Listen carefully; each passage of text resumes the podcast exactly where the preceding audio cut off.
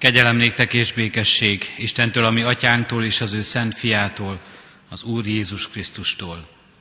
Amen. Nagy szeretettel köszöntöm a testvéreket Bőti Evangelizációs Istentiszteleti sorozatunknak ma esti alkalmán, és külön megtisztelő szeretettel köszöntöm Petro Emőke kalocsai lelkipásztort, aki ma este az ige hirdetés szolgálatát végzi közöttünk. Isten áldását kérjük az ő szolgálatára. Kezdjük ezt az alkalmat Zsoltár énekléssel, ahogyan minden este is, este így ma is a 77. Zsoltárunkat énekeljük.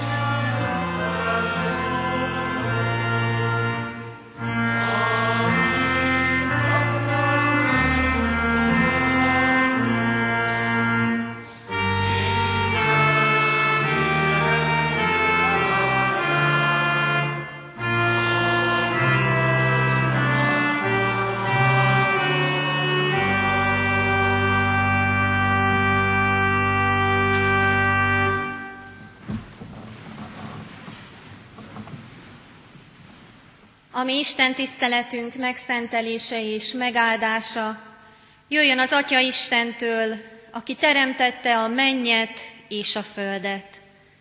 Ámen. Imádkozzunk. Mennyei édesatyánk, dicséret, dicsőség, tisztesség és hálaadás illet meg téged most, amikor megszólítunk és hozzád fordulunk, Istenünk. Te vagy a megszólítható Isten, aki sosem küldesz el minket, hanem szeretettel lehajolsz hozzánk, és meghallgatod a mi esetlen szavainkat. Köszönjük Istenünk, hogy elhoztál ma este ide, hogy meghalljuk, mit üzensz nekünk. Hogy a heti munka elvégeztével fáradtságunkat elvedd, és lelkünket felfrissítsd. Jézus Krisztus, Te vagy az élő víz, az éltető forrás, aki megelevenítheti a mi szomjas lelkünket. A bőjt még csak most kezdődik, és mi már most az elején is csüggettek és fáradtak vagyunk. Segíts nekünk, hogy bőjtünk olyan legyen, ami új erőt ad. Adj nekünk ehhez türelmet, erőt, álhatatosságot. Áldj meg most minket értelmet adó szent lelkeddel, hogy még jobban megértsük, mi a Te akaratod, miért is bőjtölünk és hogyan is bőjtöljünk. Szentlélek Isten, védj körül minket, járj át, lakozz most bennünk, töltsd be szívünket. Ámen. Kedves testvérek, Istennek az az igéje, amelynek alapján üzenetét, a Szentlélek segítségét kérve és várva hirdetni kívánom közöttetek, írva található Márk evangéliuma második részében, a 18. verstől a 20. versig eképpen. János tanítványai és a farizeusok tartották a bőjtöt. Oda mentek Jézushoz, és így szóltak hozzá, miért bőjtölnek János tanítványai és a farizeusok tanítványai, a te tanítványait pedig miért nem bőjtölnek? Jézus ezt mondta nekik. Vajon bőjtölhet-e a násznép, amíg velük van a vőlegény? Addig, amíg velük van a vőlegény, nem bőjtölhetnek. De eljön az a nap, amikor elvétetik tőlük a vőlegény, és akkor azon a napon bőjtölni fognak. Eddig Istennek írott igéje, az ő szent lelke tegye áldottá bennünk az ő igéjét, foglaljon helyet a gyülekezet.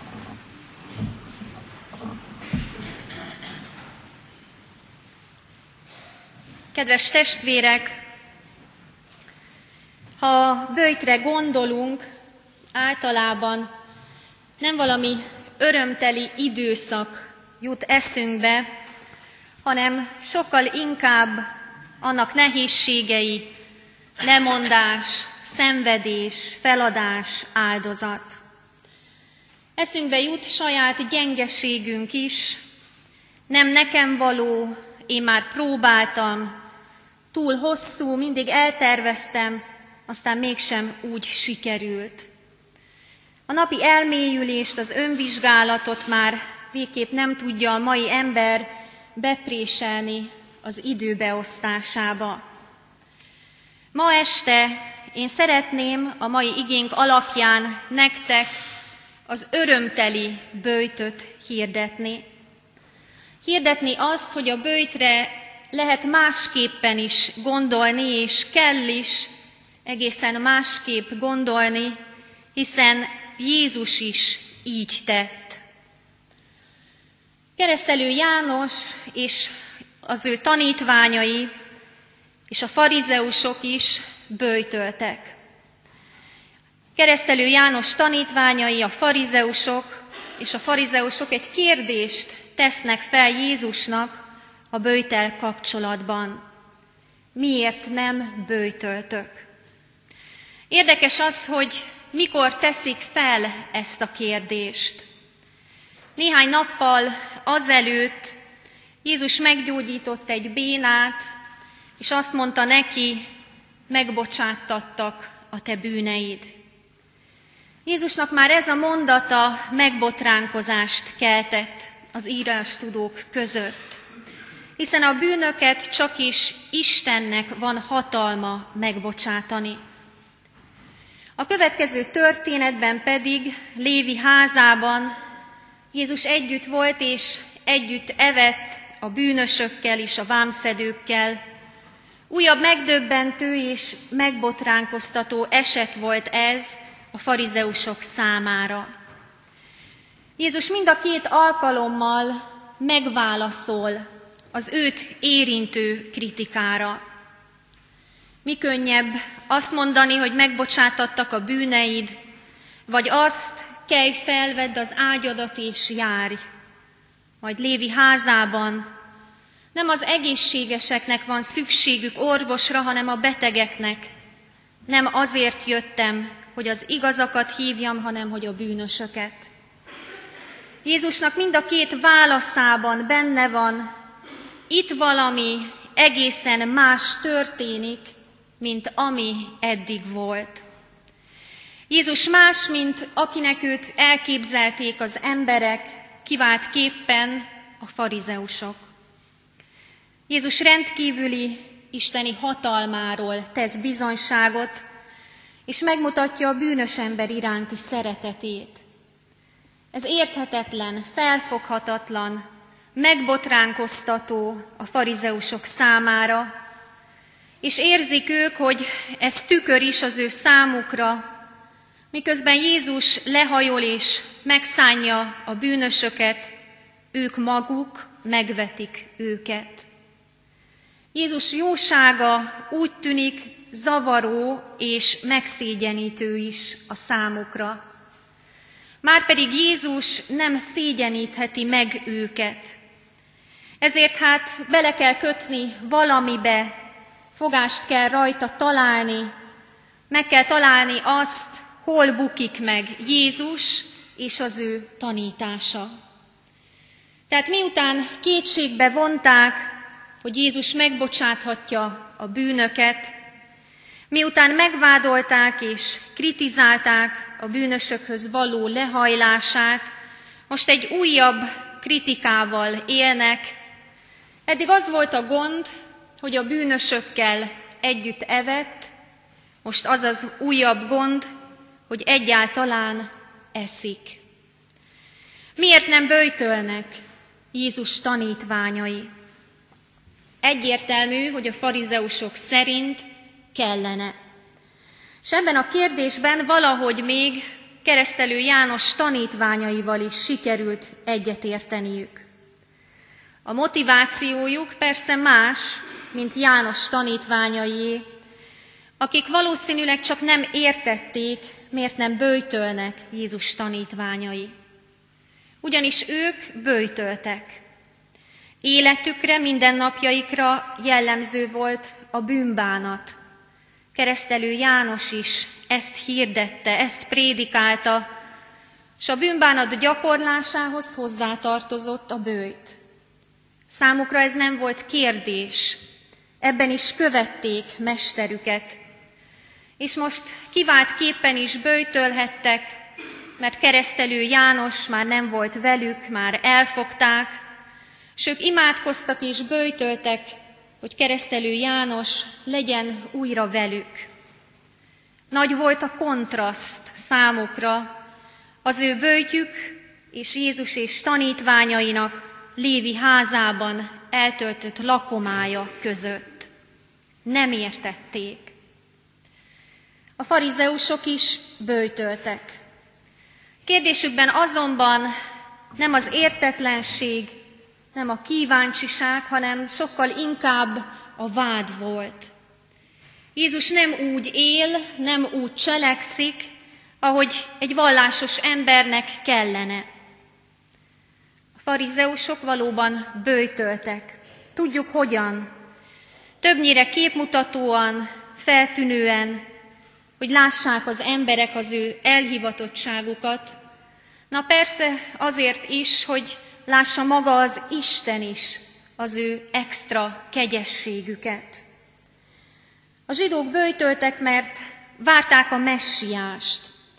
Bőjtöltek, hogy a messiás eljövetelének a reményét is fenntartsák, hogyha majd eljön, akkor ők biztosan felismerjék. Bőjtöltek, mert azt gondolták, hogy úgy az Isten kijelentéseit még jobban megértik majd. Bőjtöltek többször is, mint ahogy az kötelező volt minden zsidó embernek. Nagy volt a kontraszt az ő heti kétszeri bőjtjük és Jézus bűnösökkel tartott lakomái között. Jézus válaszként egy kérdést tesz fel Böjtölhet-e a nász nép, amíg velük van a vőlegény, és meg is válaszolja, nem böjtölhetnek, amíg velük van. Jézus korában egy lakodalom egy hétig tartott. A házasság kötés után a fiatal pár nem ment el nászútra, hanem otthon maradtak, ahol folyamatos ünneplés volt. Jöttek a rokonok, a barátok, és úgy bántak a vőlegénnyel és a menyasszonynal, mint egy királyi párral. Mindenki, aki ezen részt vett, az fel volt mentve a bőjtölés alól, az alól, ami korlátozta volna az ő örömüket. Jézus ezzel a példával az örömöt hangsúlyozza. Miért kellene az ő tanítványainak bőjtölni most, amikor ő velük van még? A Szentírásban többször megjelenik ez a kép. Isten a vőlegény, és az ő népe a menyasszony. Jézus tanítványainak örülni, ünnepelniük kell, és nem bőjtölniük. Tanítványai bőjtje most olyan lenne, mintha valaki egy lakodalomban bőjtölne. Jézus ezt a kérdést, ezt a példát hozza fel, és teszi ezt azért is, mert az esküvő az mindig egy új kezdetet jelent, egy új kapcsolatot. Jézus azt tanítja itt ezzel a képpel, hogy egy új kapcsolat jött létre Isten és ember között. Jézus a vőlegény, és ő örömöt hozott ebbe a világba. Ahogyan van hatalma a bűnöket megbocsátani, ahogyan lehajol a bűnösökhöz, és ez mindenképpen új volt, ugyanúgy ő itt is arra hívja fel a figyelmet, hogy itt egy új kezdetről van szó. Ő nem szomorúságot és különösen nem komorságot hozott, hanem örömöt. A farizeusok azt hitték, hogy az igazán vallásos ember élete örömtelen, szigorú, szabályokkal teli, és ha megfelelnek a vallásos előírásoknak, akkor az Isten elfogadja őket jó cselekedeteik miatt. De Jézus egészen máshová helyezi a hangsúlyt. Az addig ismert bőjtnek, az addig gyakorolt bőjtnek, a messiási váradalom és a bűnbánat bőjtjének vége van. Az új arculatot kapott, azért mert a messiás már itt van. Jézus új tartalmat ad a bőjtnek. Az már nem csupán a bűnbánatról szól, az nem vezeklés a bűnök miatt, hanem abban örömnek kell lennie. Jézus tanítványainak, mert Jézus még velük van, örvendezniük kell, nekünk pedig, mert egyszer majd ott leszünk Jézussal, a vőlegénnyel, a legnagyobb mennyegzőn, amit valaha is láttunk. Az új Jézusi bőjtben öröm van. Öröm van, mert más az alapja. Jézus eljött, megváltott minket a bűneinkből, a bűneinket megbocsátja, nekünk már nem kell kiengesztelnünk az Istent. Nem kell hamuba ülni, nem kell komoran járni, nem kell bőjtben gyászolni. Hiszen ha így tennénk, akkor az azt jelenteni, hogy még mindig elveszettek vagyunk, pásztor nélküliek, pedig nem vagyunk. Jézus tanítása ebben az igében egy nagy csavar, minden megváltozott. El kell feledni azt, ami eddig volt, a régi rendet, a régi vallásos kereteket, a farizeusi vallásosságot, mert új korszak jött el, új felállás van, már semmi sem a régi. És a régi szokások, a berögzült, de kiüresedett hagyományok már alkalmatlanok, nem megfelelőek ahhoz, hogy az újat magukba fogadják. A régi nem rossz, de idejét múlt. Az az élet, amit Krisztus elhozott, az bővölködik, az túlcsordul, az növekszik, az szétfeszít, az tele van örömmel. Jézus öröme szétfeszíti az addigi vallásos kereteket. Ahogyan az új bor a régi tömlőt. Nincsen kompromisszum. Jézus nem befoltozni jött. Nem befoltozni jött a régit, a régi és az új nem összevarható, mert az pusztuláshoz vezetne. Ahogy tönkre tenné a régi ruhát, az új posztóból vart folt is. Jézus nem az új folt a régi ruhán. Ő új ruhát hozott és ad nekünk, mégpedig mennyegzői ruhát. Jézus azt is mondja, eljön az a nap, amikor majd az ő tanítványai is bőjtölni fognak. Minden, miután elvétetik tőlük a vőlegény. Tehát fognak bőjtölni Jézus tanítványai is. Jézus itt előre tekint a halálára, a keresztre, ami valóban fájdalom és szomorúság, de a feltámadás öröme azt is átalakította. Így a mi bőjtünknek, akik a második adventben élünk, akik várjuk a vele való találkozást, a mi bőjtünknek bizony másnak kell lennie, mint keresztelő János tanítványaié volt, és a farizeusoké. A kérdés most biztos mindannyiótokban ott van, hogy akkor most mi ma hogyan bőtöljünk. Milyen legyen a mi bőjtünk. Az igazi bőjt az örvendezés az Istenben. Isten életünkben végzett munkája feletti örvendezés. Amikor az ember megtér és számot vet az életével, akkor ott a, a bűnbánat, ott a megbánás, és az addig nem látott bűnök, azok ránehezednek az emberre. De ez végérvényesen eltűnik azáltal az öröm által, amit Jézus hozott, és eltűnik az ő állandó jelenlétében. Hogyan bőjtöljünk? Örömmel, hálával a végtelen örömért, amit Krisztus hozott. Ünnepeljünk örömmel az új kezdetért. Ünnepeljünk ünnep előtti izgatottsággal. Az új szövetség népének örömteli bőjtje lehet, mert Krisztus mindent legyőzött.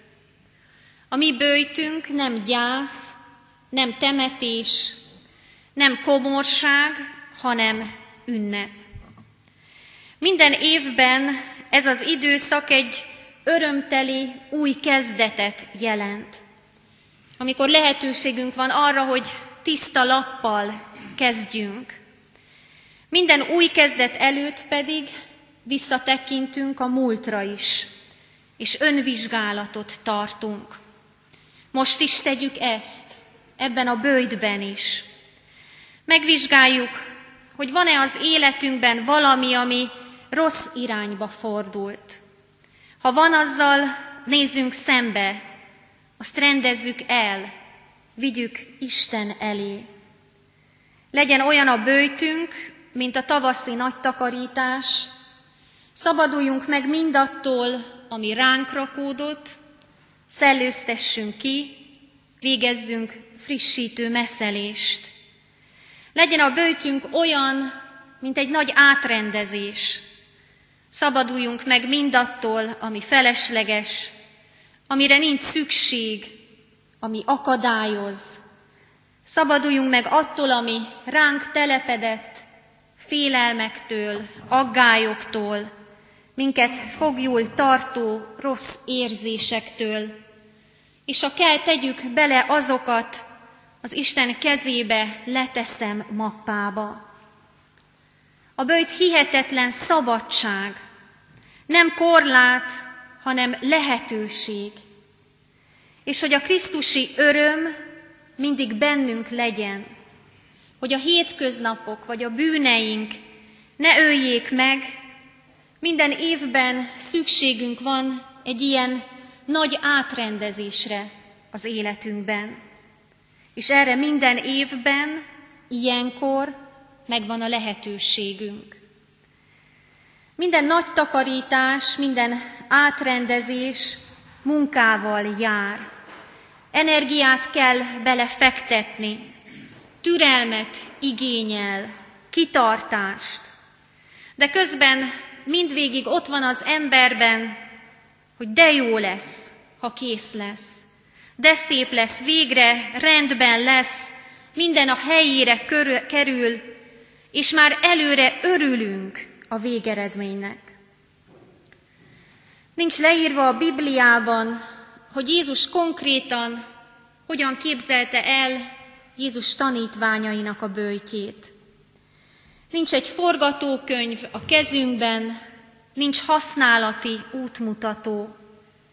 De ahogy Gyökösi írja egyik könyvében, mindenkinek súg a Szentlélek, hogyan bőjtöljön. Mindenki bőjtje más.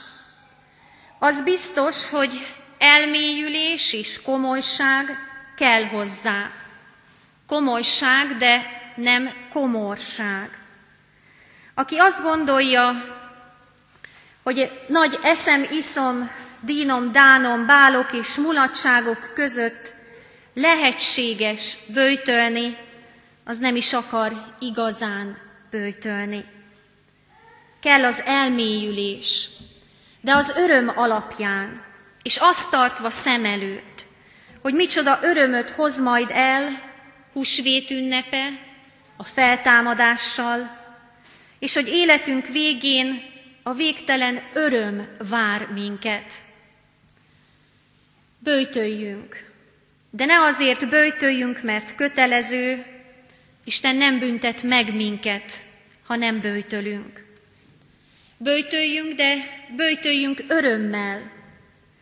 Csak azt tud örömmel bőjtölni, és nem csupán a nehézségeket, a szenvedést látni benne, aki Krisztusban van, aki minden nap megéli személyesen, hogy Jézus az új kezdet, és vele az élete megváltozott. Lehetőségünk van, szabadságunk van örömmel bőjtölni, és ez csodálatos. Ilyen örömteli bőjtöt kívánok mindenkinek. Így legyen. Ámen. Imádkozzunk. Mindenható Úristen, mennyei édesatyánk, köszönjük, hogy újra szóltál hozzánk, és nem hagytál minket a Te igéd nélkül. Köszönjük, hogy kegyelmedből újabb bőjtöt kezdhetünk.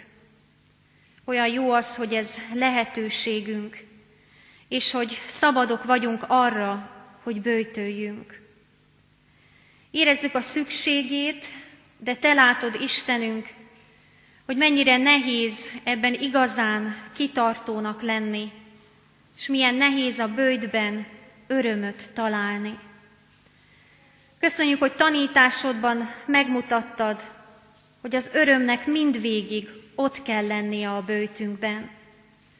Az örömnek, amit te Jézus Krisztus a mi életünkbe elhoztál, hiszen a mi életünk is akkor kezdődött el igazán, amikor megismertünk téged. Köszönjük, hogy szeretsz minket, hogy ragaszkodsz hozzánk minden gyengeségünk ellenére is.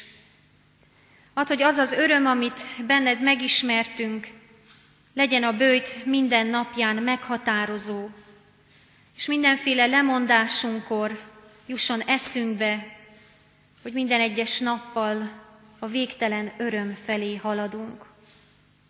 Szentlélek Isten, te légy velünk, áldj meg minket, súgj mindannyiunknak egyen egyenként ki hogyan bőtöljön.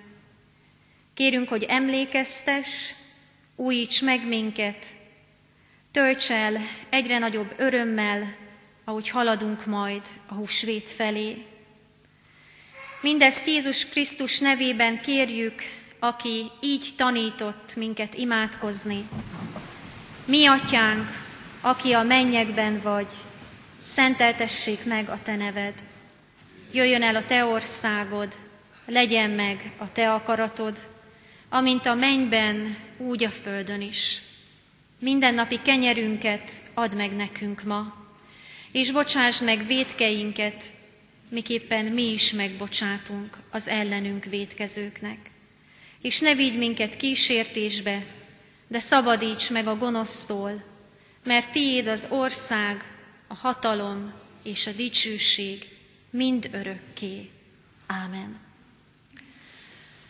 Az Istennek békessége, mely minden értelmet felülhalad, őrizze meg a ti szíveteket és gondolataitokat az Úr Jézus Krisztusban. Ámen. A 225. dicséret minden versét énekeljük el. A 225. dicséret első verse így kezdődik, nagy hálát adjunk az Atya Istennek.